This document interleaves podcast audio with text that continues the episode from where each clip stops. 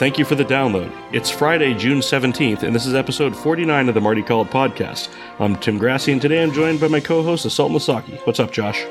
Just excited to be doing a show about paper cuts about a company that's being led by a wood chipper. Spot on.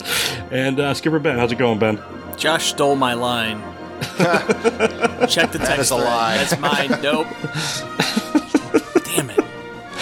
Damn it. Uh, we are kind of back to our normal schedule here, uh, doing a, sh- a show a month or so. Uh, we don't really have a schedule, it's whenever we can get together, but ideally we put out a show once a month. That sharing you here is all of Brazil right now. Yes, yes, exactly. Uh, we're- get up to like 36 uh, this month. Something like that. Um, Something like that. We'll, we'll, we'll get those numbers before the end of the When show. When it gets to 69, we're going to bring an air horn on to celebrate. Uh, we, we, ju- we just started recording, and uh, Gary Hall, who is not with us on this show, uh, just joined the chat with some uh, images that are amusing me. But uh, this is going to be a paper cut show uh, primarily, but we're going to kick it off with some news, uh, courtesy of now friend of the show, Tom Corless. Good and his- news. And his shut up, Ben. His Disneyland News Today site uh, is reporting a rumor that Disneyland's Space Mountain will become Lightyear Mountain, inspired by the upcoming Disney Pixar movie Lightyear, uh, uh, the I guess origin origin story of Buzz Lightyear. So, uh, Josh, I ask your thoughts. Do you want my first uh, pick? My immediate response was, "Oh, for fuck's sake!" yeah, I mean, it's, it's just absurd. They, they, this company is incredible at ignoring things that have been obviously broken forever. And Incredibles coaster coming up next. Things that are working fine. It is, it is Yeah. really their specialty, and it's. I mean, I guess it's good for us because it's show fuel. But if you actually love the parks, you kind of have to hate this uh, administration. Space Mountain isn't isn't broken, in especially in California, it's not broken. And of the things that need to change in that Tomorrowland, that is about fiftieth on the list. Yeah. Um, there there was nothing wrong, and th- let's put it out there. It's a rumor. Uh, God knows Corless has been wrong before on these rumors, but I'm sure that this is at least being discussed, if not serious levels. And if it's out there a few months ahead of a D23 Expo, it's probably been put out there from a try to get feelers standpoint. That's often how these things uh, get to somebody like Corless. So there's probably some truth to it. So- And Let me ask you a stupid question as I interrupt you. We've constantly talked about the company's obsession with injecting IP into various attractions. right. Do you think that in this case, what they're trying to do is extract Star Wars from an attraction that isn't in the dedicated Star Wars area? Are they? Is this? this isn't is- a Star Wars ride.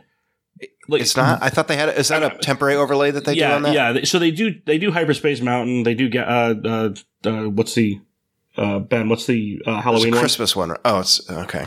It is a Uh. Ghost Galaxy. Ghost Galaxy. Yep. Yeah, yeah. So they do that as a temporary overlay, and Hyperspace Mountain has been kind of the default mode uh, for like fifty percent of the time lately.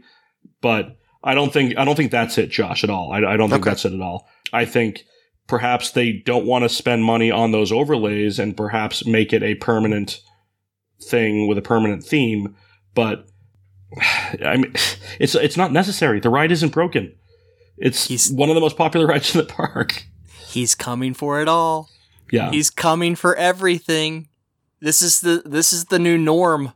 I hate to say it. This is we've joked about it so many times on here. Uh, typically, whenever I brought this stuff up, sing-alongs, this and that, it's always been tongue in cheek, but also with a slight hint of coming from an angle of this current management team. This doesn't shock me at all, and if if it works in terms of uh, long lines, in terms of people not backlashing against it, this it is already has long this is- lines. this is the start, man. I this guy he has to go. Otherwise, this is what we're going to see to You picked my first paper cut. Bob, Bob Chapek is Yeah. your first paper cut. It is.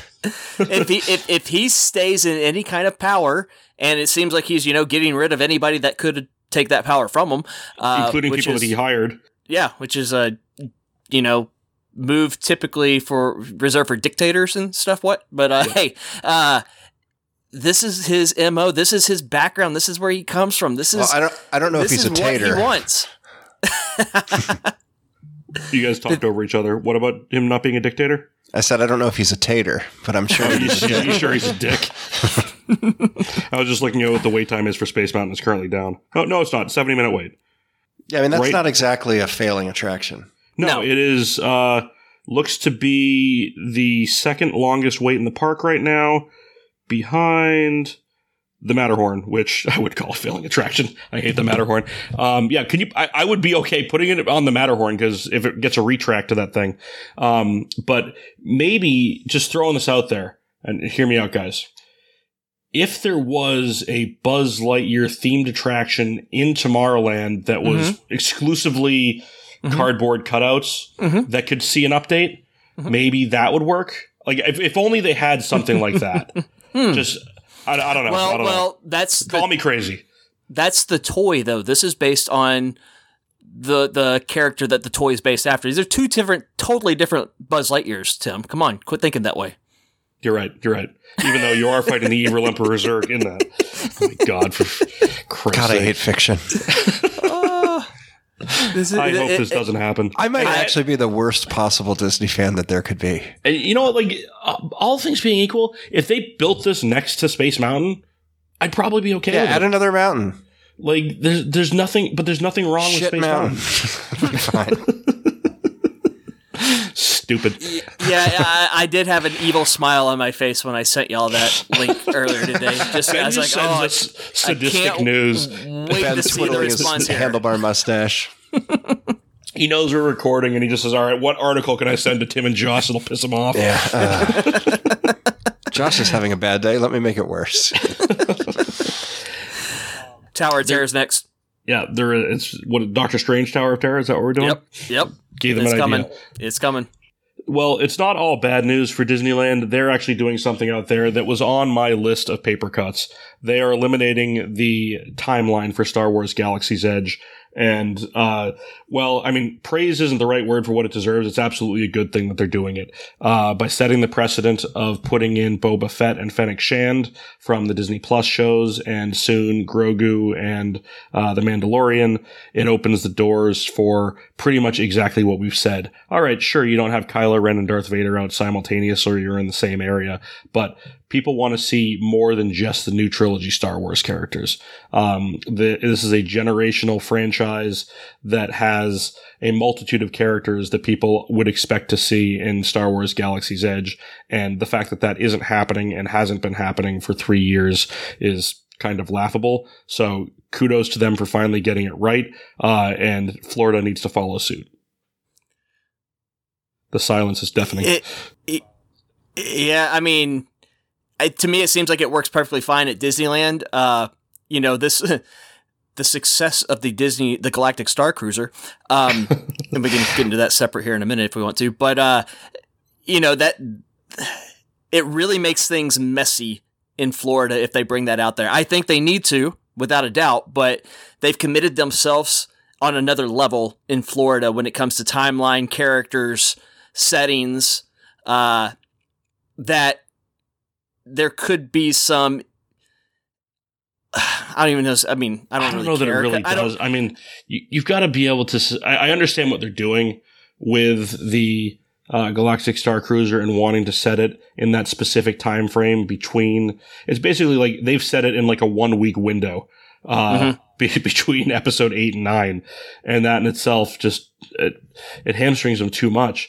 Um, there are ways to do it. There are absolutely ways to do it, or you can just say fuck it and don't even try to negotiate with yourself. Don't try to uh, navigate the mental gymnastics of saying, "All right, well, if we have Kylo out this time, we get we don't have just you just have everybody out," which is effectively what they're doing in Avengers Campus in DCA, where you've got every Marvel character, uh, past, present, and future, will be available in that Avengers Campus, and it doesn't logically make sense that they're all together, but it's what the people that are visiting the parks want to see. At some point, you need to take a step away from living in that universe to satisfy the more casual fans that just want to see Darth Vader, that just want to see Luke Skywalker, that sort of thing. Well, to be fair, though, at least with the Avengers Campus, they have come out and said that this is not the MCU. This is its own version of the, Okay, the so Marvel say- universe. So where say the- that for Star Wars. Uh, yeah, I mean, you can, you'd have Not to, but they've retconned canon uh, as soon as Disney took over anyway. So, I mean, I mean, isn't what both of you guys and I, I look? I don't understand the Star Wars. I don't understand any of these franchises to the level that you do, not even close. But I will say that as I listen to you, it sounds like you're giving another reason why this IP injection is problematic because yeah. the constraints that are okay when you're creating a two hour linear film don't necessarily make sense when you're building a multi hundred million dollar uh, series of attractions that have to, you know, expand and be dynamic over time. They are right. they are handcuffing themselves honestly for no good reason because right, those constraints exactly. aren't driving the needle. The people who love this stuff are going they they don't want to necessarily see a rerun. They don't want to see a book report. They want to see they want to they want to walk through the place that they saw in the movie. It doesn't have to be constrained to anything. That's what creativity is. It's not being limited by this stuff. I mean, it's ironic that we're doing the Blue Sky podcast about and our biggest complaint complaint is that they're not giving themselves the blue sky. They are they are limiting themselves completely artificially, and it's it makes no sense. Well, the funny part is if they had just listened to our show way before this ever opened and heard our, you know, we said don't do this. we said don't get stuck in that timeline. I yeah. mean, I want to be clear and, about something. The three of us are idiots, but True. we were right. you know, just because you're stupid doesn't mean you're wrong the the initial setup though i mean there are components of the fact that they didn't tie it to a specific land uh, because they didn't want to be hamstrung by that land. Okay let's carry that logic to the timeline as well. Yeah, because exactly. It's like they get it, and so, it's weird. By by setting it on a planet that was kind of switzerland basically uh, they allowed themselves to have uh, the good side, the bad side, and they didn't even need to define the era of that good and bad side and that's where uh, you can have the the fixed stories of Rise of the Resistance and Smuggler's Run, um, because those are more permanent fixtures. But the characters represented around the land don't really need to be tied into things. And yes, there's a couple of like semi-permanent things. There's spaceships. There's uh, that that are tied to the new new trilogy, but I mean, you can you can just have various things docked there. It really, it, it wouldn't take much other than the occasional crazed fan that represents, you know, one tenth of 1% uh, of your average park guest each day that would complain about it. But you're satisfying the the rest of everybody else, those that have the different levels of Star Wars fandom. So, anyway, we've got a lot more paper cuts to go through, uh, and that was one that they actually are moving in the right direction for it. I'm hoping that there's a little bit more development to that, and we start to see those changes in Florida in some way, shape, or form as well. Well, let me let me ask another dumb question, just to do more of a thought point than anything. Okay. One of our maybe maybe this is us being hypocritical, but one of our objections has always been that there's this sort of uh, imagineering ideal for each attraction and land that gets open, and then once ops gets in there, they deviate from it. And generally, we complain about that. Right. You know, usually. Is, is this kind of the same thing, but perhaps working in a direction that we approve of? Well, we've also talked about, think of the thought exercise we did about building uh, our own fifth gate, where mm-hmm. we thought of trying to come up with if, if, we have a universal theme, if we have a cohesive theme, it has to be broad enough to allow for that type of expansion. Bondage land, the theme itself ties the whole thing together. But that's that's the problem you get on any of the um, singular IP based lands anyway, yep. where I mean, Universal kind of danced around this, but they they too jumped out of the uh, original Harry Potter land starting in a single point of time. It's supposed to be like I think the day of the Triwizard tournament, and then they jumped that. When that might be the nerdiest in, sentence I've ever heard in my uh, life. when they when they tried to do uh, the Triwizard tournament, when when they switched it over to uh, Hagrid's Magical Creatures Motorbike Adventure starring Figment, they removed that part of the storyline, and nobody cared. Uh, you've got Newman and, and, Jurassic Park saying, see, nobody cares. Nobody cares. And that meme comes up so often when we discuss a lot of this stuff, stuff that we complain about, uh, and everybody else is saying nobody cares. And then stuff that Disney decides is important and we say nobody cares. Um, there, there's a balance there. And I think, uh, management certainly doesn't know it or care, but I think there's a bit of a, overthinking things at Imagineering that, that I, I, I don't. That's that's kind of an odd way to No, say it's it. like they're simultaneously overthinking and underthinking, which is Yeah. quite the accomplishment. I mean, I'm doing a horrible job saying. of explaining this. Just, just go read Joe Rohde's Instagram. That's just going to explain. uh, I'm sure if you arbitrarily pick a post from seven years ago, he's going to do this more articulately, more articulately, as I can't even say the word. No, I think th- is, is than what you're ever saying that like it seems like in some areas they're completely in the weeds and like being very microscopic, and yet they're letting the big picture slip through their fingers as they do that. Uh-huh. and perhaps the issue is that there were that we're talking about a we're talking about a property in Star Wars that so many people care about. Um, I think by all accounts, the execution of Pandora is so highly praised because people don't care as much about the IP. Because nobody So- saw the movie. I know that it grossed a whole bunch of money, but it seems like no one actually was awake during it. Like, like, oh, this is pretty, and so is the Yeah. land, so nailed it. That works.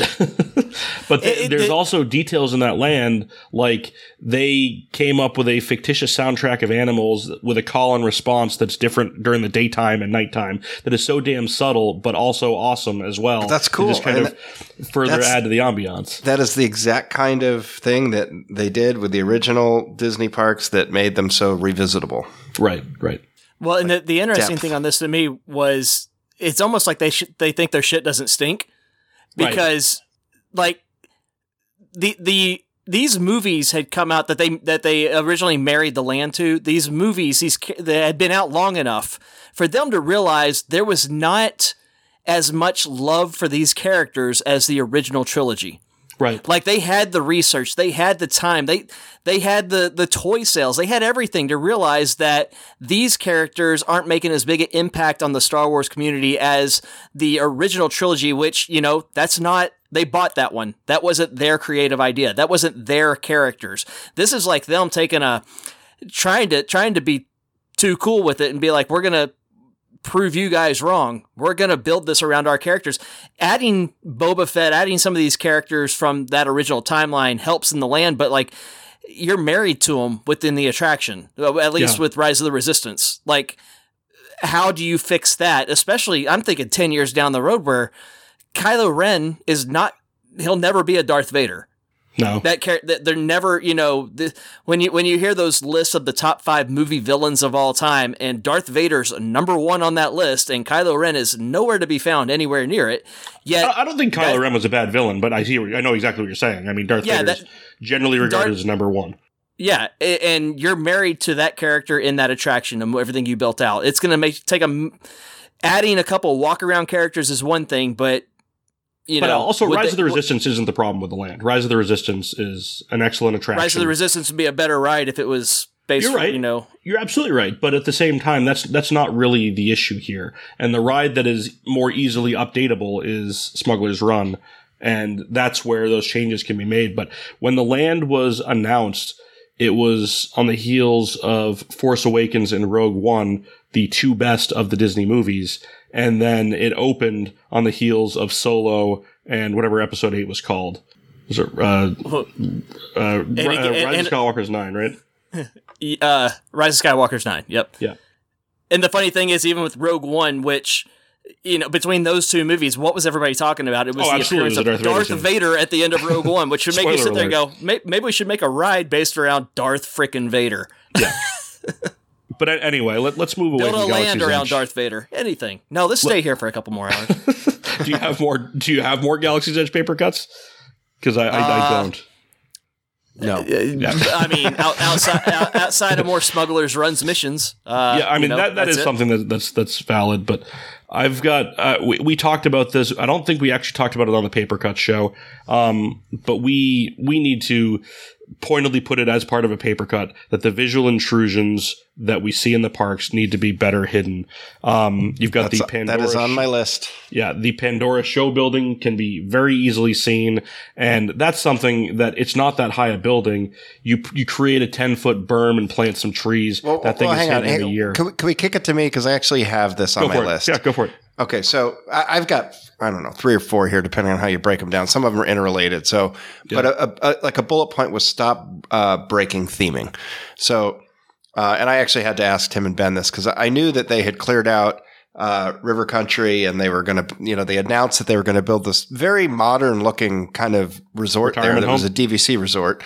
And then they just, you know, I, I realized COVID played a role in this. I'm just, I, tough shit. I don't care. It's now you've got to deal with reality and what they've got is a mess. They abandon this. And then it's like they took the blueprints that they paid for and decided they were just going to plop this DVC down at, at, and, uh, you know, over by the poly.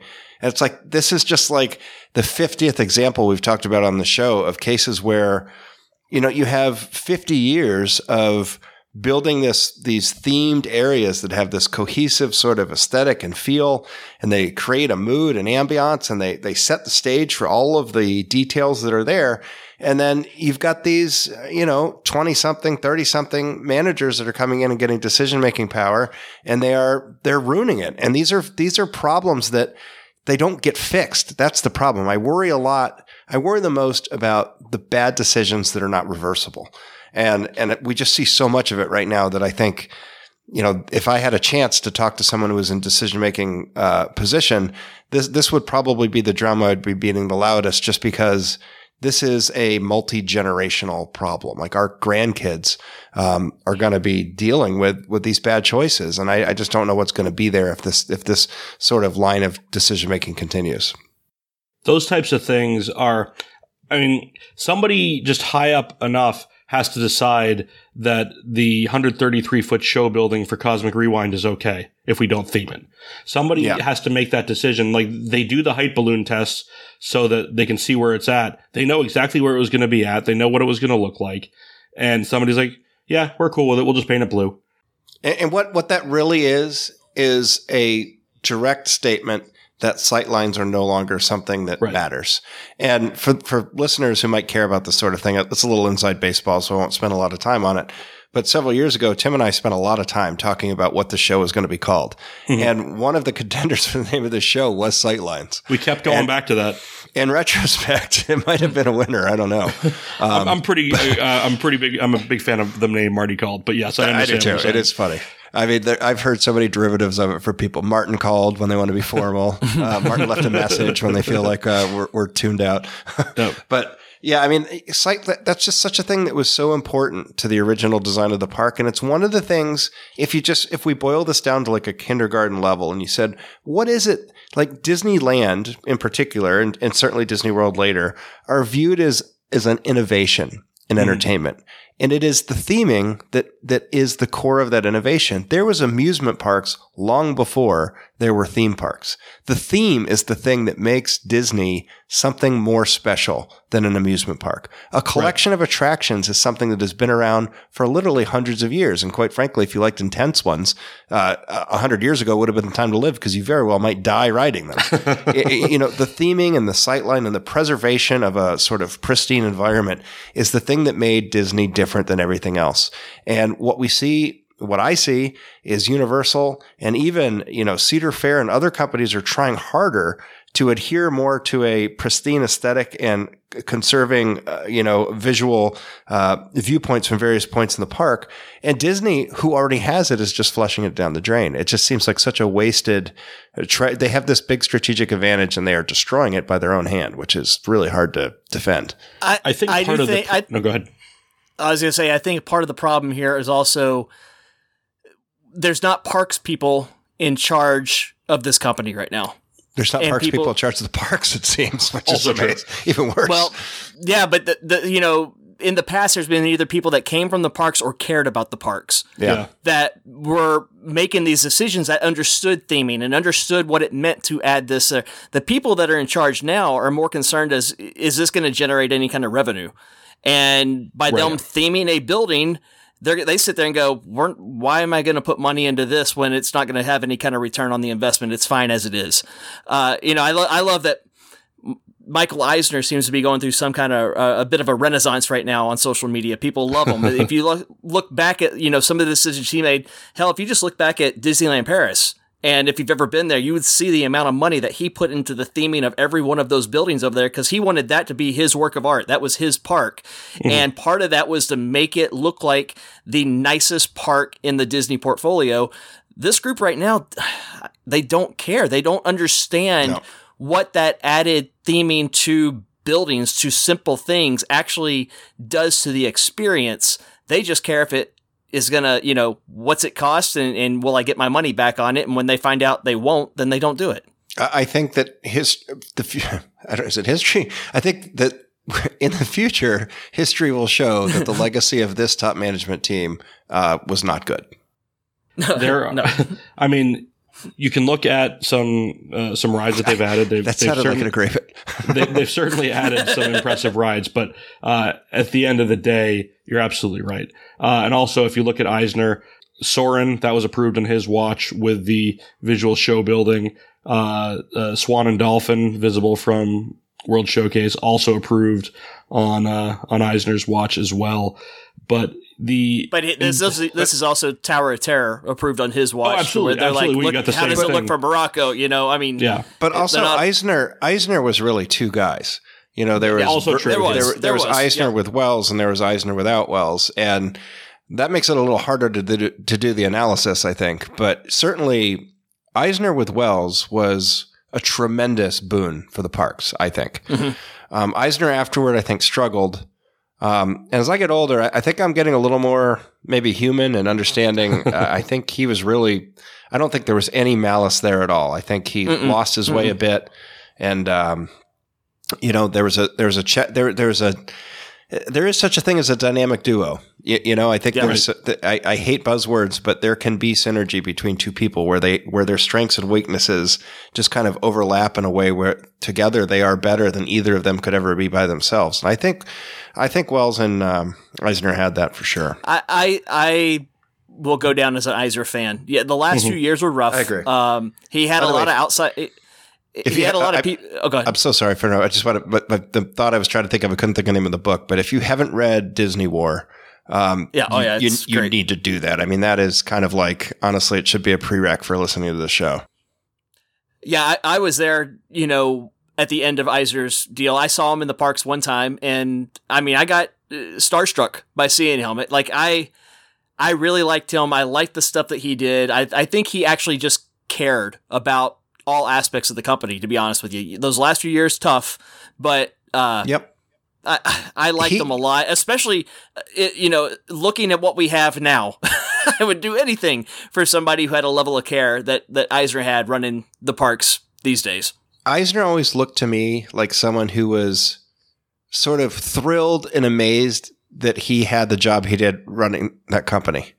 You know Yep. what I mean? If you ever listen to the, you know, one of the things he did that, dear God, please, JPEG, don't do this. but he would insert himself into the pre-show videos for a lot of attractions. I mean, you actually got to see Eisner, and he was, I think, let's be honest, he was not a great uh, thespian no, but you could see there was and I think maybe it's the fact that he wasn't a good actor that makes this so Oh, yeah. meaningful. There was a sincerity to the love that he had f- for that Yeah. stuff. Yeah. Um, you know, and was it Splash Mountain that that allegedly came along because he took his son through Imagineering at Flower Street? Was that So Uh, I think there's a couple of things that, and and we ha- haven't heard the full story if it was a single day, basically, but it was he was walking around and they're trying to get Star Tours, uh, Indiana Jones Adventure uh, approved, and then the thing. So like, all right, yes, we want to bring in George Lucas to do those other things, but then they saw Splash Mountain, and that was what was uh, what kind of people gravitated towards, what either Eisner and or his son gravitated towards. Um, I, I need somebody that actually has the. Uh, we need to get Tony Baxter on. We'll get Tony Baxter Yeah. on. He can go through and tell the story. Um, I, I dig that guy. but the now that he's liberated from the company, I feel like he's got stories to tell. When he gets a little bit old, like I know he's not a young guy, but like I feel like you want to be kind of on the tail end of his life because he's probably got some secrets he'd like to get off his chest. so I I'm going to make a point here. I th- and hear me out on this. I think that 10 to 15 years from now, we're going to look back at Iger, not necessarily in the same way as Eisner, but perhaps more positive than we did in the time that he was leading the company. Uh, in part because Chapek sucks so much. But I, I, I, mean, it's, also, it's like uh, Iger was like kind of apathetic, apathetic to the parks, where Chapek Right. is like openly hostile. he's taking a blowtorch to things we love. um, but I mean, with with Iger, like he pointedly said, you you mentioned apathy that he was not a Parks guy. He said it in his biography. Yep. And and owned that. I think he wanted his legacy to be Shanghai, um, and eight hundred million dollars of grifting. But if you look at where his legacy truly is going to be, it's going to be the acquisitions that he made. Oh, so you can't really argue that he was bad for the company. But Mm-mm. as a Parks fan, uh, he was not good for the Parks, even though some positive additions came during his tenure. So I don't know. I mean, as, as you said, Chapek is just so violently against preserving the uh, sanctity of the parks that it's going to take a change in leadership, as Ben said Yeah. uh, earlier, to really to really move the needle. But Ben, why don't we go on to a different uh, paper cut? Ben, do you have anything on your list? Yeah, I've got one. We've been staying at the resorts a lot more uh, recently, spending a lot more time there. Uh, I love it. Uh, we we've been staying at the boardwalk. This upcoming trip, we're staying at the Yacht and Beach Club. We've spent time at Pop Century. Uh, we've spent time at Art, Art of Animation. I don't even know how to say this uh, other than Disney needs to get more buses out there. Okay, just better The bus- transportation. I mean, No, no, no, no, no. oh, okay, Other transportation's fine. Friendship boats from Boardwalk, phenomenal. Run perfect. Uh, Skyliner, I enjoy it a lot. The obnoxiously long lines at the bus stops at every resort, especially in the morning, is ridiculous, especially at the prices you pay. If you're at a resort that is a bus exclusive, or, you know, God, it, it, it doesn't take a genius to figure out, you know, Art of Animation, Pop Century, Family Resorts. You probably need to have a couple extra Magic Kingdom buses uh, scheduled for every morning, as Yeah. opposed to having the line extend from the bus stop back and forth queued up through the lobby of the hotel as people are waiting hours to get on a bus. People are paying way too much to stay at these resorts. Again, we've said prices going up, but the the amenities going down. One of them is without a doubt their bus system, and you know they went through bus changes a few years ago where they said they were going to be more efficient. They were going to be able to monitor and see where there was going to be needed buses added uh, to routes because of demand. I've not seen that anywhere. these are solvable problems that cities have employed, and Disney is effectively a city. They, yep, and again, the, the the one thing that comes back to this, it's going to cost them some money. Right. It's gonna, it's gonna, and you know, like, for the but guest satisfaction goes up, and guests spend more money when they're happy. they spend more money when they're happy, and they're already spending more money for those rooms than they ever have before. Right. And I don't remember growing up ever having obnoxiously long lines for the buses. Maybe once or twice, maybe one, once per trip it would happen because uh, of demand or just the timing. But now, I mean, when you have TikTok videos that go up every morning of people going, God, look at the bus line here at Pop Century. It's ridiculous. Look at the bus stop line here at another point. It, it's, it's just something that stuck out to me right away that uh, whatever they're doing on the bus side is not working right now, and they need to address it because it, if you're killing one to two hours of, it's why we don't go back to the resorts during the middle of the day, especially if it's a bus loop, because we we know how long it's going to take uh, to get the bus from that park, and then we worry about how long it's going to take to get the bus from the resort to go back to the park later in the day, to where you just you start doing the math that you're losing way too much time in the parks by by using that system. So. uh you know, as we uh, as I listened back to our last paper cut show, this is supposed to be the the you know not the big major changes, but the one things that stick out to you, and this that's one that in my recent trips of staying on property, it's been a real pain in the butt using their bus system, and it's something that they they desperately need to address. It's kind of a dumb mistake for them to allow to persist because one of the tent poles of their business model, at least seemingly, is that they want to have their guests in a revenue generating capacity for as much time as they possibly can throughout the day. So if you're standing there waiting for a bus, you're probably not spending money on anything else. So that's The funny part is of- you probably you kind of are. You're paying for lightning lanes. You're paying for genie. Yeah. Pl- they're, they're getting money out of you either way, of whether you're in the parks or not anymore. It's They got to get one of those push carts for the parades that they have, like selling light up toys as you're as you're waiting for your.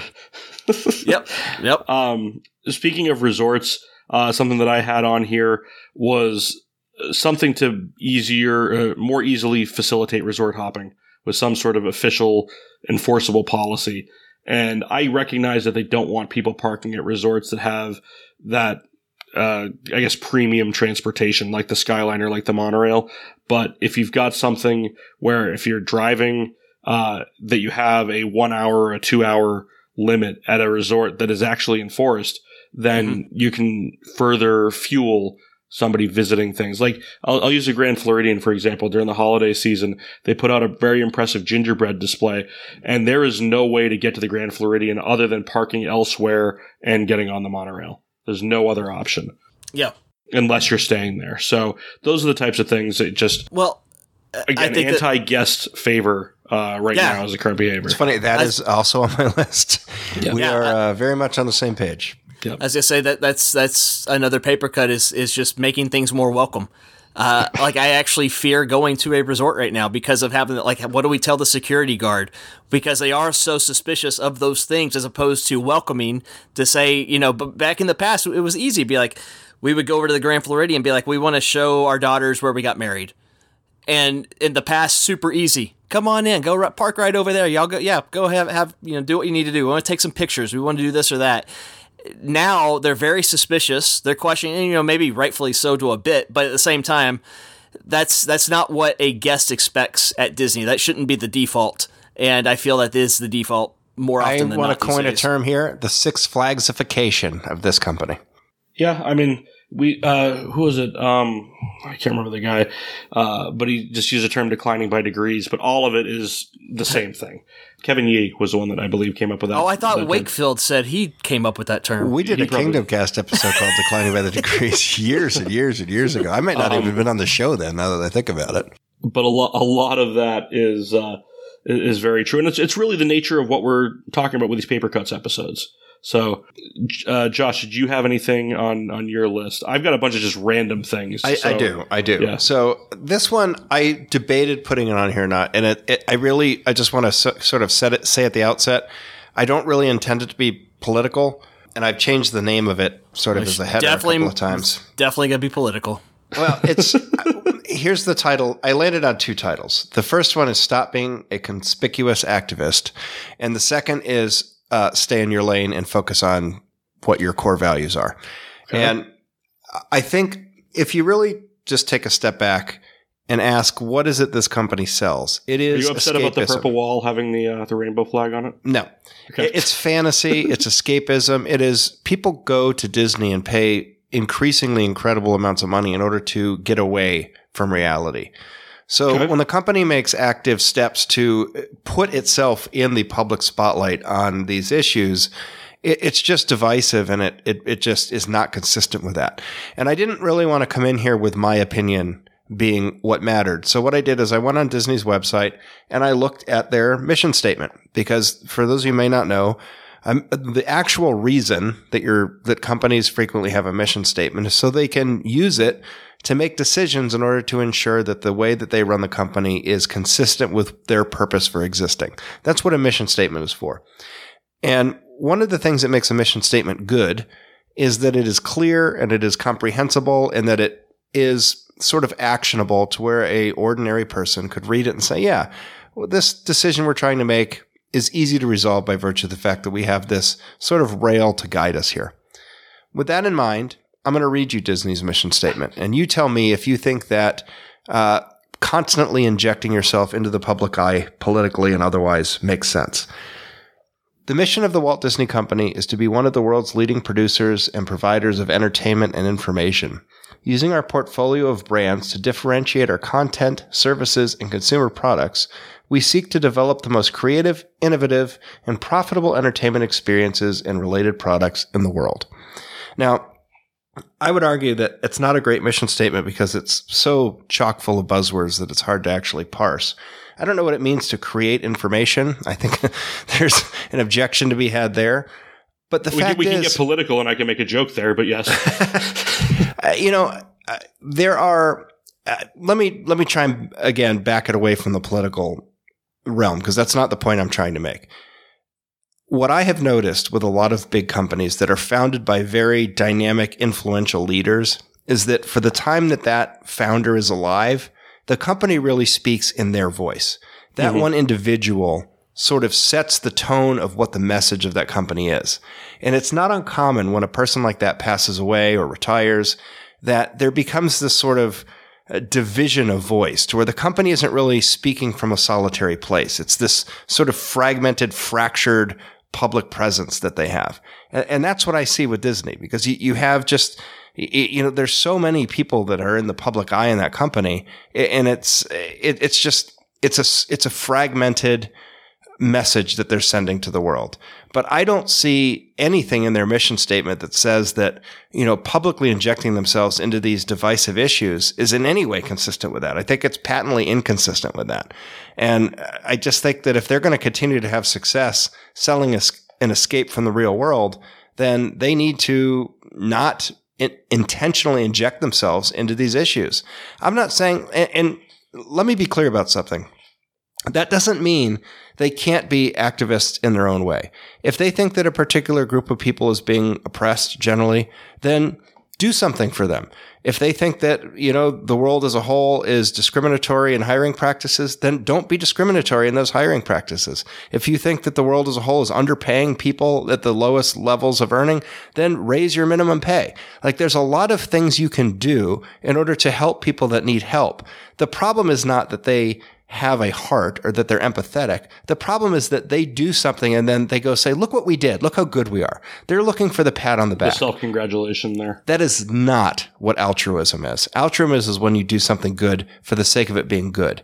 If you're doing it for the sake of credit, then it's not altruistic. And unfortunately, uh, well, I'm, let me rephrase that. And based on their mission statement, not only is this thing that they continue to do not altruistic, it's not consistent with their stated mission. So look, if what they want to be is an activist corporation, then change the mission statement. Say that's what they want to do. But right now, what they're saying that they want to do is sell a creative and innovative entertainment experience that takes you away from the real world. And by involving themselves constantly with real world issues that are near and dear to the hearts of millions of people, they are necessarily alienating large numbers of those people in the process of doing so. That is simply a bad leadership strategy. I'm going to uh, try to navigate this uh, as as cleverly as I can. Uh, I think I can agree with you, but I also think that uh, you're assigning attributes to a company that may not necessarily be assigned to the company, but rather certain individuals of the company. I, I, um, I want to say, uh, not to interrupt you, I hear you there, and I yeah. and I. I think there's a. De- I, I agree with you, and okay. I think there's a delicate line here and I don't know what the right answer is. But I never remember this company. I this seems well, like a new phenomenon. I, I will say here. that. I think we can both agree that lawyers all suck, right? Absolutely. Okay. So w- since we're in agreement there, uh, historically, when Disney has entered the social zeitgeist in the internet era, everything from Disney Parks blog posts to uh, Twitter messages to Instagram messages that any of their public facing people uh, gets run through a team of lawyers. Uh, we've been privy to things where Zach Riddley made a post that had uh, unedited things or commentary that was kept in an Instagram post before it was uh, actually before it was ready to, to be gone live. They put they put it live. Um, that type of thing happens all the time with a company like this who is so large and doesn't know how to handle something like social media. But to your point, and let's let's call it what it is. You're trying to dance around it, but I'm I'm pretty sure you're talking about the DeSantis argument that has. I, am not. No. So okay, I, I, I have to respond. Okay. I, I did. I am not limiting to that. I think okay. what the company the company seems to be very eager to pander, and the problem well, is they don't even they don't even. Well, let me finish. They don't even follow through. You know, so let's take Splash Mountain as an example. It is loosely, I guess, or somewhat based on Song of the South, which is a movie that has not been available for viewing in any legitimate channel since, since Laserdisc was a thing for a long time. Certainly yes. since the current generation of young Disney fans has been alive. Mm-hmm. I suspect strongly that most people that have ridden that attraction on a casual basis had no clue that it, that that movie existed and certainly had no clue that they were correlated. And I'm not at all defending what you know, messaging might have been present in that film. But mm-hmm. the fact of the matter is, this is not that. There is nothing substantive in that ride that is racist or problematic, as far as I could see. And if I'm no, wrong, there isn't. Correct but it, the source material absolutely is. We've had this discussion, so I'm not. But, I'm not let's let's table that because well, no, no, no, no. I, I I haven't finished making my point yet, so I'm not going to table it. The company just sua sponte of its own accord decided to to send this You message know, I don't out speak Spanish. that they were going to change the ride because of how problematic it is, and then they didn't do it. So it's it's it's just empty promises. It's nonsense. Stay in your lane. Keep entertaining people. Keep creating fantasy. Stop stop trying to change the world. That's that's not your fucking job. And quite frankly, they're terrible at it. So they should they should stick to what they're used to be good at. I think what we have here is poor leadership right now. Yes. Because think think of what you just cited. That it, this is not the the uh, uh, change to Princess and the Frog was not the first time that discussions of changing Splash Mountain had taken place. Even when when it was being built, they recognized the problems with the source material. But the the pandering that is happening, I think you hit it correctly, and this is where I'm citing individuals perhaps being the problem and not necessarily the company as a whole. That uh, if you want to control the messaging, when it came to the uh, the bill that was passed in Florida, Chapek was trying to be silent, but had a enough of a vocal group of cast members that said, "Hey, you need to support us. We, uh, you have some uh, LGBTQ cast members that represent a significant portion of your workforce in Florida, and the company is not defending that workforce." And so he came out, but uh, depending on which side of the uh, argument you're on, he came out and either should stay in his lane or came out too late and it was too little too late. So I don't really know what the right answer is here, but to Well, your clearly, point, clear, clearly, not getting involved is a better answer. If getting Well, involved can't win. I, I think I think, think the answer is uh, I don't know that we ran into these issues. This is gonna gonna me fuck. I'm defending Bob Iger again. Uh, I don't know that we ran into these issues as much with him. Well, that, he- that's my whole point. Is this is a new phenomenon? he had they they they know how to handle the public relations thing, or at least did up until February of 2020. And then something changed. It might be the new CEO who just doesn't know how to handle a company of this magnitude. And he very well could be the most business savvy person behind the scenes. We don't really know, but as a as the uh, the public face of this company, man, he is atrocious. Yeah, he's he's terrible. So anyway, let's let's move away from Chapek. I should have just re- I should have titled my thing. I should have stuck with Fire Chapek. That really is that really covers it all. That's the and look, my we need to point. I, I, I want to just just for the sake of record and saving people who are reeing in the comments right now. I, I am not saying that companies shouldn't stand up for what's right. I'm saying that this th- this is not why this company exists. Okay, like I don't go to my grocery store. I don't want to walk through a line of protesters when I'm going to buy a head of lettuce right? I'm not saying that what they're protesting for isn't right or isn't good. I, I'm not taking a side. I, this is a politically agnostic point. My point is that this is not the forum for it. I can't imagine a worse forum for it. This is the place that you get away from because it isn't the fucking political forum. And Bob Iger has failed so miserably to create unity within the ranks of his organization that they are providing the messaging in the absence of corporate authority. Bob Chapek, That is Bob a Iger. failure on his part. Period. Uh, Bob Chapek, Fuck all the Bobs. Also, uh, is the lettuce you're getting free range? Uh, it is. It is also wild caught. Okay. Okay, gluten free. Absolutely. Can you Uh, get gluten it- gluten lettuce? I would actually take gluten infused lettuce I I, I deep fry lettuce. You tell me. uh, does it have an extra drop of Retsyn? I don't even know what that is, so I'm going to take it as disrespect. It, was a Certs commercial from like the. I 90s, remember it- that. That and it was, the like, drop of shit that went in the middle. It was, it was like now with an extra drop of Retsyn. None of us know what that is. Why does that? I remember care? it. The little flakes that were in those things. Yeah, I remember.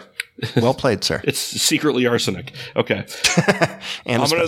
I'm gonna throw one out here that I again we've discussed before, but not necessarily directly in this context.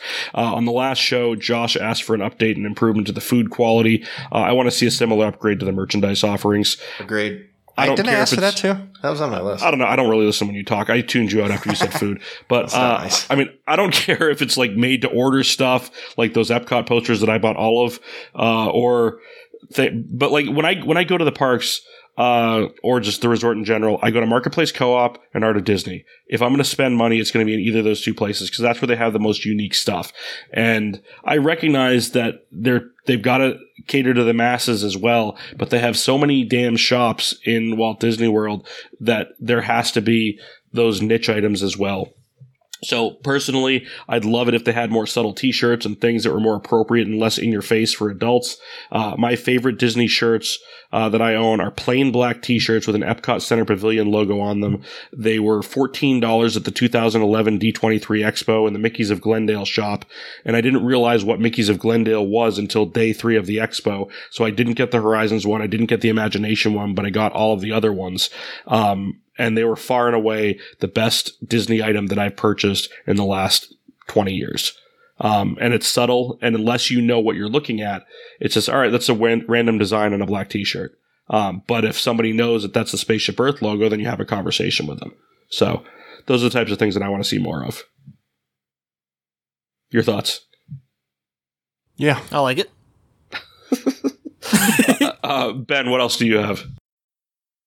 Uh, fix the little things. I mentioned that last time, uh, but I want to stress that again now. And what I'm referring to here is the things that, well, uh, Len and, and Jim brought it up on their last show, and it just struck me uh, as one of the examples that they pointed out. But we lost a lot of things during COVID.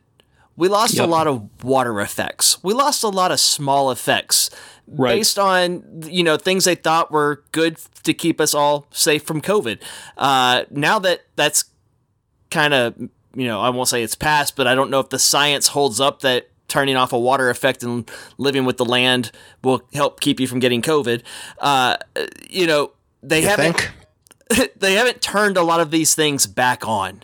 Right. They haven't, and I don't want them. I, I do fear that you know by turning it off during these time periods, maybe enough hasn't been said to get them to put it back on, and it's a way to save some money on, when running an attraction. But uh, Josh said earlier about the what was your Six Flags term that you threw out there? Six Flagsification. That is correct. Okay. Trademark. Uh, I, I hope they realize that the thing that really sets them apart from these Six Flags of the world are these small effects. It's Yep. the little things that you don't see in these other parks. Uh, it's funny. I, the, there was a video that leaked the other day of the Iron Man audio animatronic uh, that's going to be on the uh, retheme of Rock and Roller Coaster at Disney Studios Paris. Yep. And he's standing at a uh, he's standing at a panel, you know, pretending like the the click, you know, hit some some stuffs on this panel while he talks to the guests that pass by. And I look at him like, oh, cool. That looks exactly like Cyborg that Sally Corporation has put in on every Justice League ride at every Six Flags. Like it's literally a ripoff of something that's been. Uh, in Six Flags parks for about five years now, and it, it's it's the same setup. It looks exactly the same so they're big things like that the, these other parks are already doing. It's the little small tiny details on these rides that stand out above these other parks.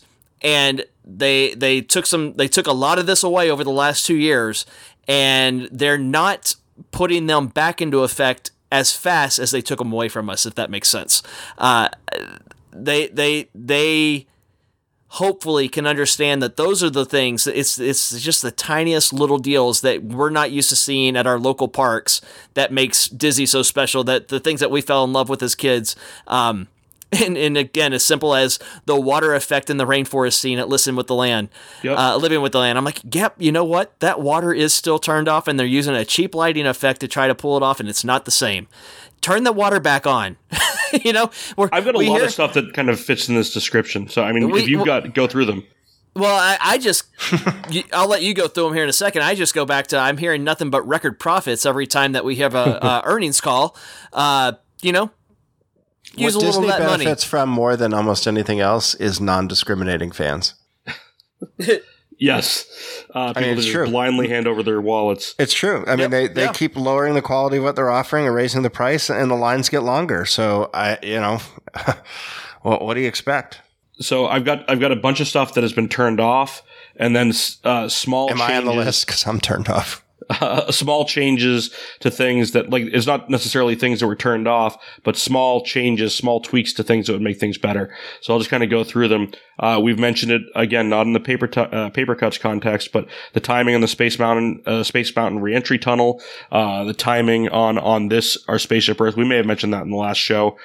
Where the audio used to be right as the uh, the reveal of the Earth was there. Uh, on Space Mountain, the timing of the reentry tunnel has been off since they did the refurb, you know, a decade ago. The Pepper's Ghost effect is not on the Progress City model in uh, uh, Tomorrowland Speedway when I went on in November. It would say, uh, I think it was said, if you can dream it, you can do it. And then let's see, not necessarily something that was turned off, but uh, uh, the the horse-drawn carriage on Spaceship Earth, uh, the printing press wheel on Spaceship Earth, the Horizons gravity wheel in Mission Space. Mhm. Uh, there's a lot of stuff like that. Um, in terms of things that can be added, uh, I've said this before. At the end of Tower of Terror, there's a ventriloquist dummy at the end of it. All I want is for the head to turn slightly and the eyes to blink, and it would be freaky as hell. You mentioned water effects. I think there needs to be water effects on Runaway Railway. Um, there's a couple of different spots where they could do it, and it would just add to the attraction. Other things, the air cannon blast on Pirates of the Caribbean. They came, Yep, yep. they were there like post refurb, you know, four refurbs ago. Uh, but it was a really cool effect, and it would, if it was working correctly, could blast somebody's hat off. Uh, and really just startled people and made that opening, not, not really the opening sequence, but the opening action sequence, I guess, one of the coolest scenes in any Disney attraction anywhere. And just adding that uh, additional effect. But there's a ton of stuff like that that uh, exists throughout the park. If we meticulously went through every ride, we can probably come up with a lot more of that stuff as well. Do you guys have any other similar things in that vein before we move on to the next category? I have a different one. Okay, go for it. I think the company needs to stop announcing vaporware. They've gotten really bad at this. Um, Okay. D23 has become sort of a tool for them to drum up excitement, but they are violating the number one rule of making a product announcement, which is that you actually have to have the product. Not Um, necessarily. well, They deliver like 50% of them. they're they're not batting a very high percentage on this one. Um, it, this is just one of the sort of fundamental rules of business, which is that you want to control expectations. You want to under promise and over deliver. That's how you develop a f- brand affinity over time. And Disney does the exact opposite. Every D23, they present a half baked idea for something in the parks. They produce some Rorschach test version of, you know, concept art that is indecipherable from anything. And then half the time they don't even start to actually build what they might have painted. And when they do, half the time they either change it dramatically, generally diminishing the quality of it, or they abandon it altogether. And again, uh, you know, yeah, there's an asterisk here with COVID, but again, they're a multi-billion dollar multinational corporation. They need to be ones that are capable of, of, of handling these things. And the fact of the matter is that when you look at the promises that this company has made in terms of what they're putting in the parks, they have either failed to deliver completely. And I'll point to the, uh, what is it? I can never remember the name of that, uh, resort, uh, Reflections. Yep. Reflections. the you know, Disney they Lakeside Retirement Home. Just walked away and left a whole that whole uh, you know area there where the Hoop-Dee-Doo Revue and all that. Now it's you know there's a construction fence there. It's now a mess. It's worse than it was whenever River Country was there. Uh, the observation building, which was the coolest thing they were going to put in Epcot, they're not doing that. You know that whole park is still a construction construction site. Um, you know they just they just do I- this. It's like look. I understand. I don't think co- we were going to be ones going into that observation building. uh, maybe not. Well, but, well, but I- stop uh, not stratifying the Disney experience is another one of my paper cut things here. But um, you know, the fact is, the company gets to decide what they announce, and Yep. they get to decide what they build. It's not like I'm saying you need to build this, and they're saying no, we can't do it. They said they were going to build it, and then they didn't do it. If Well, you're I- not going to deliver it, You're not allowed to don't talk, Ben. promise it to me. Yeah, was- Period. uh, one on my list was finish the Circle Vision movies. Yeah.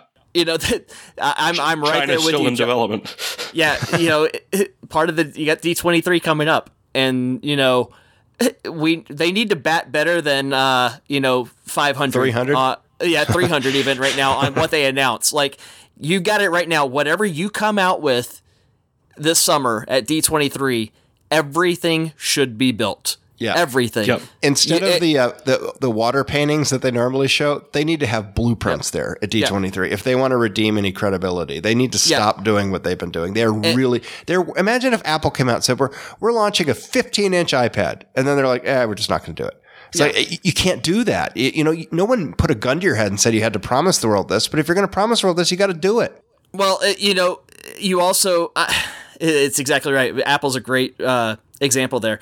Uh, they're not hurting for money. Like it, no. the, everything they announce, they can build. Even from the last D23, they can still build all that crap. They can build Mary Poppins in yep. the UK pavilion. They can build it all. They're making money hand over fist right now. And it's reinvestment or just it, at this point, do they care about the guests or do they just care about the shareholders? I think we kind of know the answer right now. Uh, I mean, but that, how long have they been building Tron? I mean, oh that's the most embarrassing thing I've ever seen. First movie yeah. came out in what 1980. yep. Uh, um, no, I, am right there with you. I, I, I, had just the circle vision itself, but yes, it was going to make a comment of, you know, especially going in this next D23. If they don't think they can make it, don't bring it up. Yeah. Br- only bring up things that are 1000% going to get built. Correct. Because if they don't, this is the third straight one that they over deliver, uh, over promise, under deliver, and, uh, you know, only one of us on this show is stupid enough to keep going to that thing and, and falling for it. I, I, I consider that a betrayal of what this show stands for. so uh, we're gonna so we're, we're gonna ignore that. are you going? Which are you going? All sessions or how's this? You go? You're going right? We we can talk about that. But he bought the deluxe dishonesty package, so he gets if, if all of the look, presentations. There is a single concept designer at Walt Disney Imagineering that is at fault here. One guy. His name is Greg Pro. He does all of those sweeping, fantastic pieces of concept art. If you look at the 2009 D23 Expo when they announced New Fantasyland, it was his art that was there that had the Cinderella area, the uh, Briar Rose area, the uh, the Tinkerbell area that get that, that was changed like that, over. You're absolutely blaming the wrong guy. Uh, and so, then, like, like this guy's boss to comes 20- to it and says, "Paint this." He paints that, and then the company doesn't build it, and you're going to blame the dude, the painter. And, and I'm, I'm, being an asshole here, obviously. Uh, then fast forward to 2015. The next time they had announcements, Toy Story Land. He builds the, he shows the piece of concept art with the trenches that they don't end up building, and and the uh, the Toy Story. Uh, uh, Al's Toy Barn that they don't end up building, and that gets changed, and everybody complains that they they value engineered Toy Story Land. So I love that uh, you know this guy's name. That's actually well, I, I looked him up because he's actually a pretty good Twitter follow, but he does a lot of this concept art uh, for Disney. I love and, the concept art. I just hate the shit they build that's based yeah, on it's, it. It's it's so laughable. If you go through, uh, they had announcements 2009, 2011. They had a panel and just forgot to announce anything. Uh, I think they, you know what? I think they announced some like single themed nights that they were going to do in Disneyland that they didn't do. 2013, they didn't have the panel. 15, I believe, is when they announced Star Wars and Toy Story. And then you kind of go on from there where there's always something or multiple things that they announce that don't get built. And it is kind of laughable. I remember back in the, um, WDW fanboys days. This is when Jim Hill was even more of a punching bag than I think he is today. Uh, where I asked the question, "Who is more credible, you or Jay Rasulo?" And he laughed at the question because, like the the last five things that Jay Rasulo had announced were Hyperion Wharf. Um, what were some of the other ones? Well, there was a big. Oh, the uh, the the Princess um, not the princess, the Pixie Hollow, and just a bunch of things like that. Where just they never. That is a great joke. You know, when yeah. the rumor site are batting a higher percentage than the actual top management of the company, yeah. that's that's a problem. The CFO or the head of the parks. so some other things on here, uh, and this is more generality. They've got a lot more specific ones here, but uh, I don't know if you guys are going to agree with this. Reduce the duration of Epcot festivals to make them feel more special. I disagree. Um, and I'm going to tell you why I disagree. Okay. There are two types of guests, really. The ones that can go whenever they want, and the ones who only get to go when they're able to go. For the ones who go whenever they want, there's not really any amount of specialness, and that's not the that's really not the guests that the company's catering to anyway. And for the guests that can only go when they go, what matters to them is whether or not they get to have that experience. So, eh, eh, you know, it's the wrong kind of special when you show up and the festival that you wanted to be able to see ended last week or doesn't start until the week after you leave. I mean, it's a fair argument. It's more just a matter of you now have 300 days of festivals at Epcot. Yeah, I understand. But that, but uh, I'll try and respond in a different way. One part of the core value of Epcot in the beginning was that it was a permanent World's Fair. Mm-hmm. So, and, maybe this is going to be a hard one to sort of bring to completion, but it is permanence was a, a, part of it. You know, the World's Fair was a temporary thing. Epcot is permanent. This is sort of a hybrid in that it has these quasi permanent things that cycle through. It's kind of nice that there's always some festival going on, but it's a different festival. So maybe if you go in the fall, you get to see, uh, you know, yeah, I mean, they, they have mixed it up and they've spread it out so it is different each season, but yeah. Uh, let me ask. Let, let's let's pivot the question a little bit. How many rotating festivals do you think they'd have to have to where you think they'd strike a balance between there always being something special going on and it not almost always being the same thing? Like imagine they had there's four seasons. Imagine you had four a they season for each festival. Okay, imagine you had five.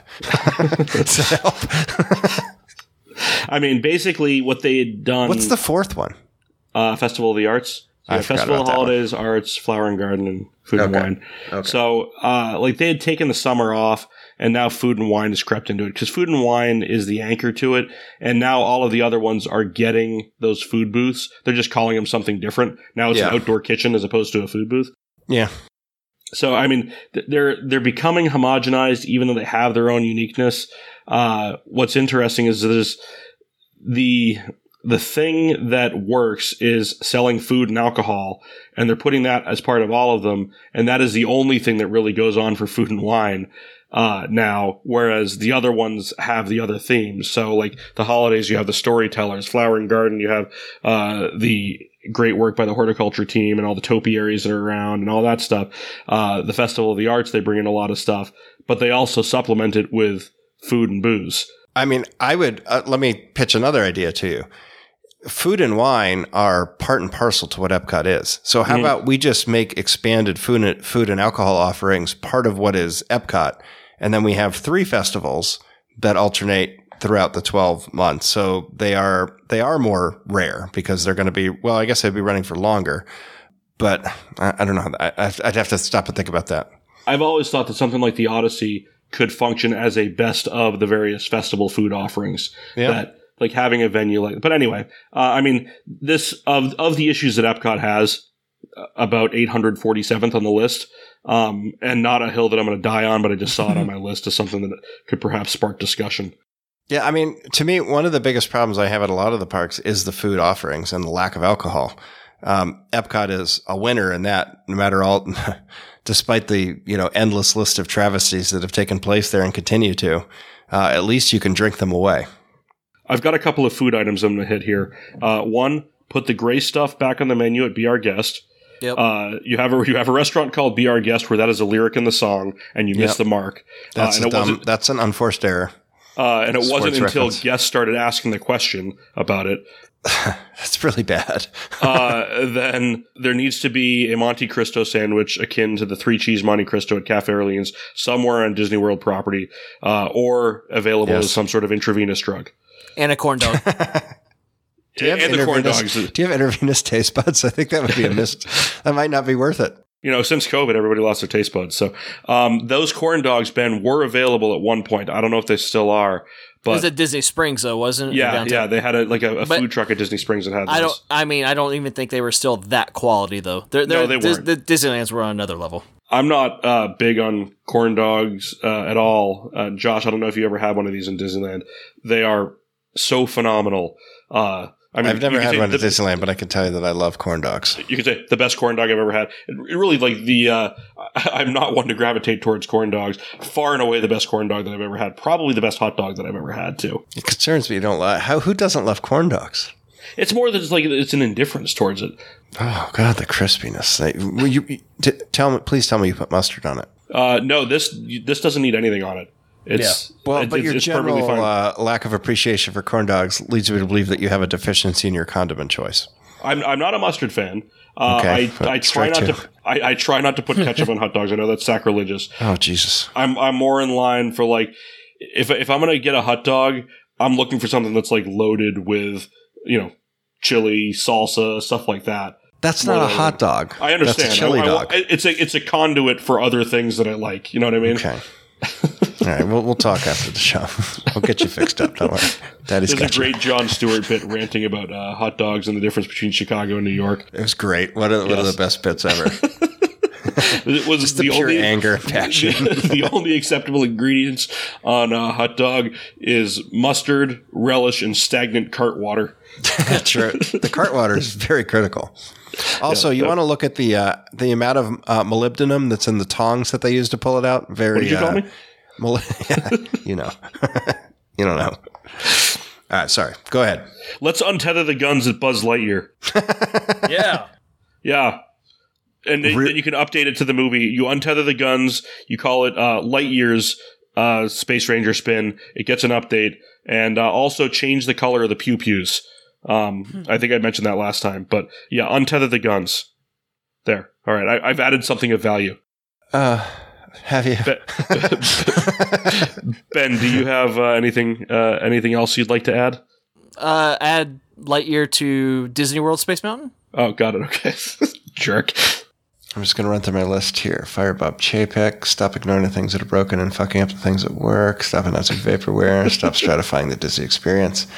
Uh, stop Kick, kick Ben breaking- off the show. Hey. No, I mean, I, l- let me try and boil it down. If I had to put all of what I had to say in a blender and pour it out and have it be one thing, it's this: start caring about the guest again. What Yeah, made this I mean- company great is that it you went there and you felt special. It's like these people were bending over backwards to give you an amazing experience, and over time. That has just gone away to where what it feels like they're trying to do is turn you upside down and shake all the money out of your pocket. And look, I think that when you provide a great experience and you get vol- people to voluntarily pay for it, that is what capitalism is about this voluntary exchange.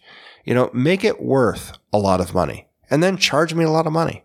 Don't nickel and dime me to the point where I get so tired of it that I don't want to be a part of it anymore because in the long run that isn't good for your shareholders. It's not good for any of your stakeholders. It is it is the long-term view that this company has lost. And what they need to do is look down the road a little further and think about the kids of the people that are going there now and make sure that it is such an awesome experience that it can't be replaced by any of their competitors. And right now, in my opinion, they're not doing that.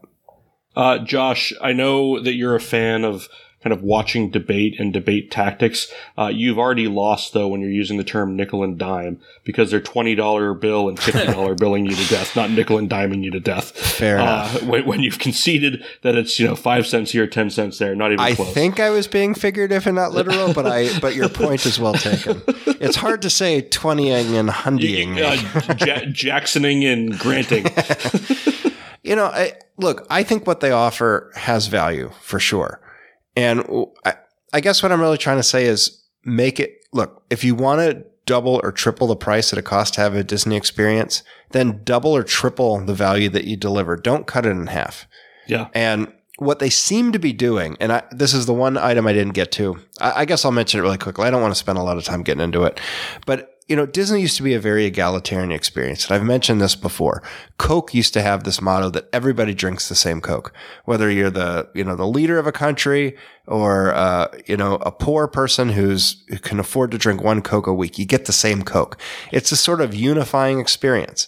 And that's what Disney used to be. You go, you pay your price for admission, you buy your ticket books, and then for the most part, everyone there is having the same experience. And the business model of Disney over time has really revolved around separating people out by what they can afford. And the more you can afford, the better experience you can get.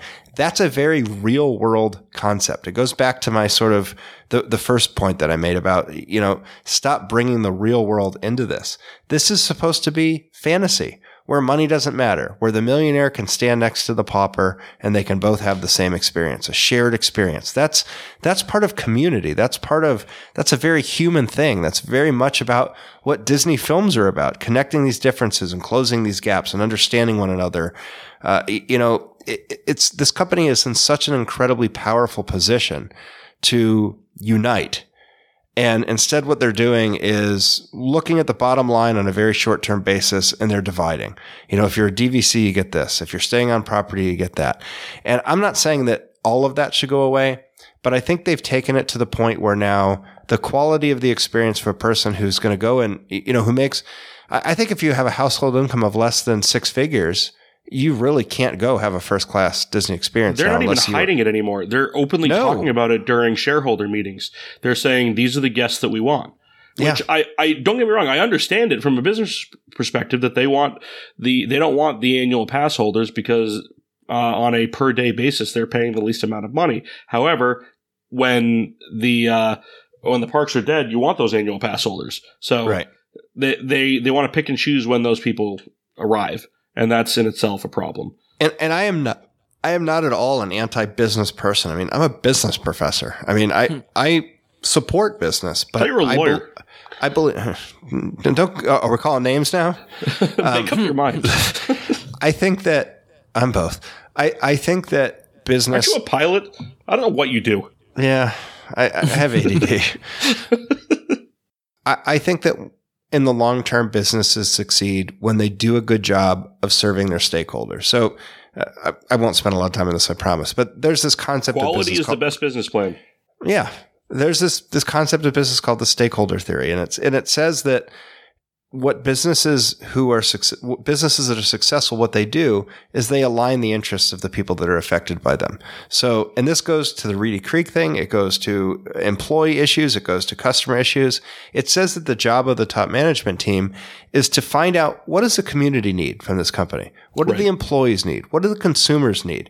And it's the, it's the leadership's job to find ways to make those align. You don't always want to just screw over the consumer for the sake of the community or screw over the community for the sake of the guest or screw over the guest for the sake of the employees. That's not leadership. That's just pandering to the, whatever the squeakiest wheel is at the moment. What the intelligent, really empathetic and caring leadership does is they say, look, yeah, we're not 100% in agreement on everything, but how do we run this organization in a way that is as good as it can possibly be for all the people that are touched and affected by it? And that doesn't mean that you're never going to upset people. You just have to live with that. It doesn't mean you're not going to hurt people's feelings. You just have to live with that. But that's what you need to strive to do. And when I listen to Bob Chapek talk, and I when I look at D23, and I when I watch the prices, and when I see the quality of what I get, what I see is it's almost the opposite of that. It's like who they're really serving is the leadership themselves, which is the most untenable situation that you can have because there's always going to be an expiration date on that. And maybe it's six months, maybe it's 10 years, maybe it's 30 years. But you don't build a brand that stands the test of time by screwing over the people that you're depending on. That and they need to change the sign inside the Seas with Nemo and Friends Pavilion so that it no longer says "Return to Future World" and instead hmm. says "Return to World Nature." Tim, I love Can we you. get this done? you know what? Screw everything I said. Let's fix that sign. let me let me let me end my rant with something positive. I, th- I thought I did. Fire It's all, it's all fixable. Okay. Just you got to care more. Yep. You, you got to be a little less selfish. You got to care a lot more. You got to start making better decisions. And when you have a company that's been successful for uh, what is 1930, like almost 100 years now, you got to look at what Yes, pretty much. work. We're at 99 years. Time to stop ignoring the history that made you successful and start respecting the people that built the empire that you are dependent on. Can we also bring back the moving walkway on the Space Mountain exit area? I insist. Although the new one's not bad. That's one of the changes I made that I thought was actually not too terrible, but I, I do have a lot of nostalgia for the old one. I, I still need the moving walkway. I'm, I'm Yeah. way too lazy to climb up those. Do you uh, remember how ramps. springy that was under your feet? It was a was great. real- after walking all day, like that was a real treat on the feet. Ben, did you have anything else? No, I think I got all mine in there. I mean, I, I've still got 50 more, but uh, we could do this, uh, and we will have more of uh, more of these shows, so I'll save it for that. Um, if you have any Just- questions, or go ahead. As I say, this episode of Paper Cuts was brought to you by Dunder Mifflin.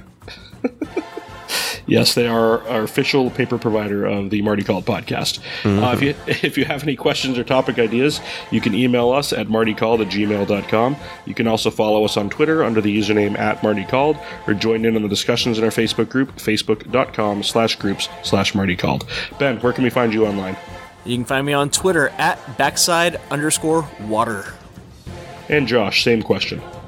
Utilidors.com, spelled incorrectly, of course, by adding an extra O. You can find me at WDW Theme Parks on Twitter and WDWThemeParks.com. Thanks for listening, everybody. Have a good one. Be excellent to each other. Eh.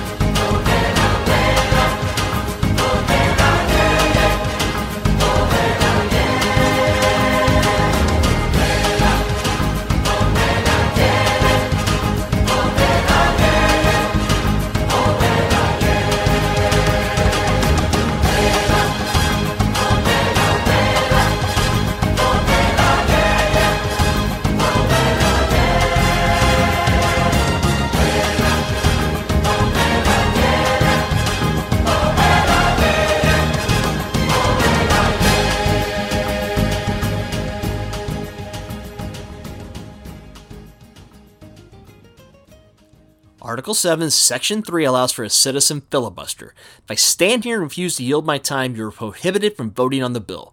Let the filibustering begin.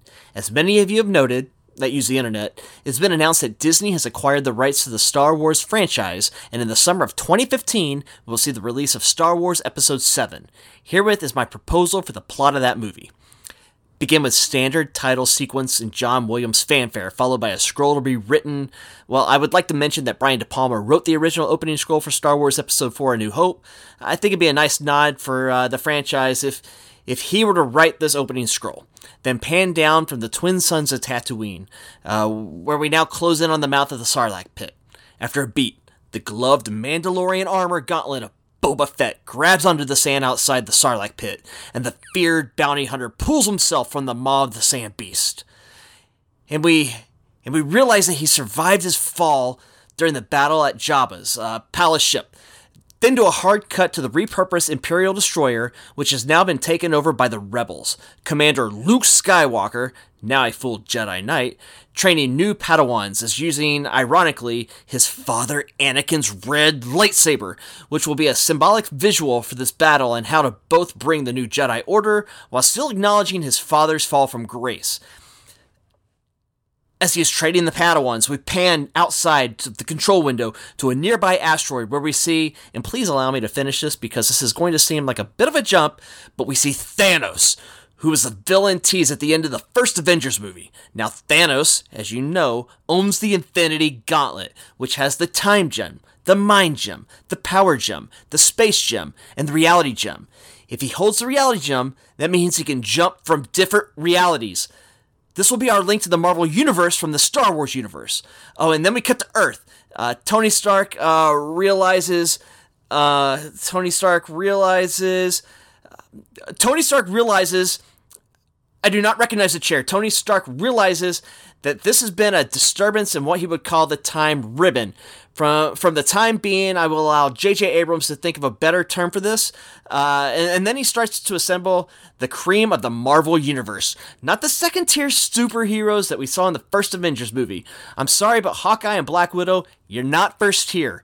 He would go find, uh, hello, Spider Man. Spider Man exists in this universe. He would go find Moon Knight. He would go find Daredevil. He would go find uh, Hercules, and then he can bring the entire uh, pantheon of Greek gods that we saw in the Clash of the Wrath of the Titans. So now we have a giant three franchise tie in. Now we cut back to the Imperial Star Destroyer. Uh, Luke gets a, a, visit from, and we only saw this from the boots up. So so we show like the black boots uh, with the, uh, and then we pan up and oh god, it's Han Solo, but he's old, old and grizzled, and really like focused and cool. Like he's been, uh, he's seen some really bad stuff, and it actually seems shaken. And uh, Luke is uh like what's wrong old buddy? And then he then when han drops chewbacca's severed head onto the floor yes right in front of the padawans. Please let me finish. Thank you. The padawans are all horrified and and han says that the planet uh kashyyyk has been destroyed by the mysterious force now we know uh, this was Thanos. Thanos is beginning to, uh, you know, gather power in this new universe. So uh, while they take Chewie's head down to the uh, to cause uh, where we're seeing that you know that they, they can build new bodies. Uh, they are gonna build Chewie this really cool robot. I'm thinking spider robot, and you know a, a cool spider body with Chewie's head and the ion cannons on it. Uh, but that that that will uh, be in the. Uh, he'll come back. That'll be the, the post credits tease of the film. So keep that in mind. So I don't want you guys bummed out because Chewbacca is not dead. He will come back, uh, and then and then he and Han, uh, Luke Luke uh, looks down, and Han's wedding ring is gone. Hey, what happened? You with you and Leia? What happened? And Han's like, don't even get me started on that. So where did Leia go? Where did Leia go? She's not gone, but we will find out. I uh I, I am a citizen filibuster, thank you, and really thank you for respecting my uh, our town's laws by interrupting me during this. Uh, where was I? Uh, yes. Uh, then that then the the. Uh, then the edge of the Star Destroyer's orbit, suddenly the time ribbon begins wavering, and what comes through? The X Men's Quinjet! That's right. what uh, what what what we did was back on Earth, we showed him gathering up all the heroes, but we didn't see him gathering up the X Men. So, oh my goodness! Uh, now Wolverine's going to be there. Now Cyclops is going to be there. So the Quinjet comes through. Luke gets in his X-wing uh, to go out uh, and meet them, and they engage in this awesome star battle. And it looks like the Quinjet actually is going to shoot down Luke, and suddenly the volley of lasers comes in, and what comes flying in is we think uh, it's going to be the Millennium Falcon, just like in Episode Four when he comes in and saves the uh, him during the battle in Yavin. But no, it's Slave One. That's right, Boba Fett's ship, Slave One. Uh, it has to save Luke because, of course, he's trying to track Han. He can't have Luke die. So then uh, it's a battle between the Quinjet, between the X-wing, between Slave One, and then we see the Millennium Falcon is flying away. So now Slave One is flying off to go do that. But then we cut down to Coruscant, where Princess Leia is uh, uh, is now consulting with Lando Calrissian. Now it looks like they're just having a very intense meeting about trade regulations and uh, about uh, I will not I will not finish my speaking about trade regulations. But then suddenly, when the rest of the council meeting leaves, they all fall into each other's arms, and oh my God, Lando Calrissian and Princess Leia are having an affair, and that is why Han Solo. Because look, Lando Calrissian, he was he was like, hey, if I'm gonna lose the Millennium Falcon to you, I'll just take your woman, and he has. And now we have this uh, triangle up uh, setup. Uh, now cut back to the Quinjet and Reed Richards from the Fantastic Four is piloting it. Oh, and it was a fake out. Uh, he it's it's him, and we have select members of the X Men that I thought were, uh, in my opinion, were not uh, uh, focused on properly in the earlier films. We have Colossus in there. We have X twenty three, which is Wolverine's daughter. Uh, then we have now have a mind controlled Sabretooth, and of course Wolverine. Imagine those two going up against Robot Chewbacca, because that's going to happen. That is what I'm teasing right now. I have literally fluid in my mouth. I, ha- I have to I have to end here, but uh, this I'm telling you this this here this here is how we fix the timeline problems in Star Wars Galaxy's Edge.